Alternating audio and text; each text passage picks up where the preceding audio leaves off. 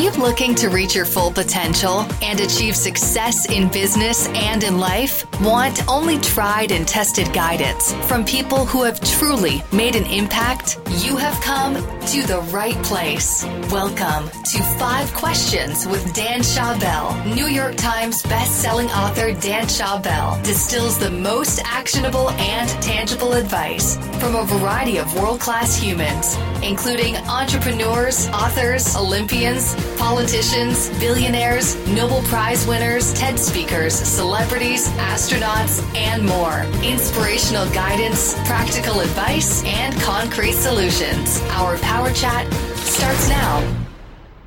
Welcome to the 31st episode of Five Questions with Dan Schawbel. As your host, my goal is to create the best advice from the world's smartest and most interesting people by asking them just five questions. My guest today is fashion designer and entrepreneur Rebecca Minkoff. Born in San Diego, California, she became interested in design in high school, working in a costume department. Then she moved to New York City at age 18 to pursue her dream as a fashion designer. In 2001, she designed an I Love New York t shirt, which appeared on NBC's The Tonight Show and became an overnight sensation. Then in 2005, she designed her first and now the iconic handbag called the Morning After Bag. It was so successful that she started her company with her brother Uri under her name. In 2009, she created her first ready to wear apparel collection. Then in 2011, she received the Breakthrough Designer Award from the Accessories Council. Today, she's grown her lifestyle brand to include accessories, footwear, watches, and a men's line distributed in over 900 stores worldwide. Rebecca hosts a Superwomen podcast where she talks to women in different professions to show you what their lives are really like. A lot of people, especially women, want to move to New York City and break into the fashion business, but not everyone is successful, especially not at your level. Yeah. What do you think made you different? persistence, hard work. I think in today's age of Uber and Amazon, people think that they can just click their way to success, but you can't. You really, this is the one thing I think that's still left in the world. You actually have to put your head down and work. And you've mentioned that there is no real work life balance, and I agree. Yeah. So, what can people do to make room for their personal life, especially now? I mean, you're a mom. How do you make time? I think it's about setting very strong boundaries, and you have to be the discipliner of yourself. You know, so does the world end if I don't check my email at night? No. You know, on the weekends, if I don't check my email, like if something's really that urgent, they can text me. I'm not curing cancer. I'm selling handbags. So I think I, as I've uh, had one, two, now three children, it's just been important to me to start setting those boundaries. And I think it's fair for people that don't have kids to set those boundaries too.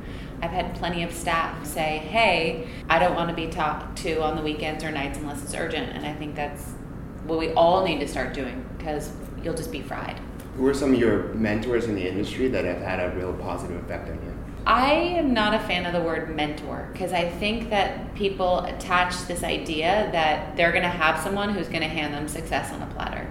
I think I've had women that have taught me to work hard. The first CEO of the company, she taught me to work incredibly hard, but she didn't teach me anything other than if you want something, you got to figure it out.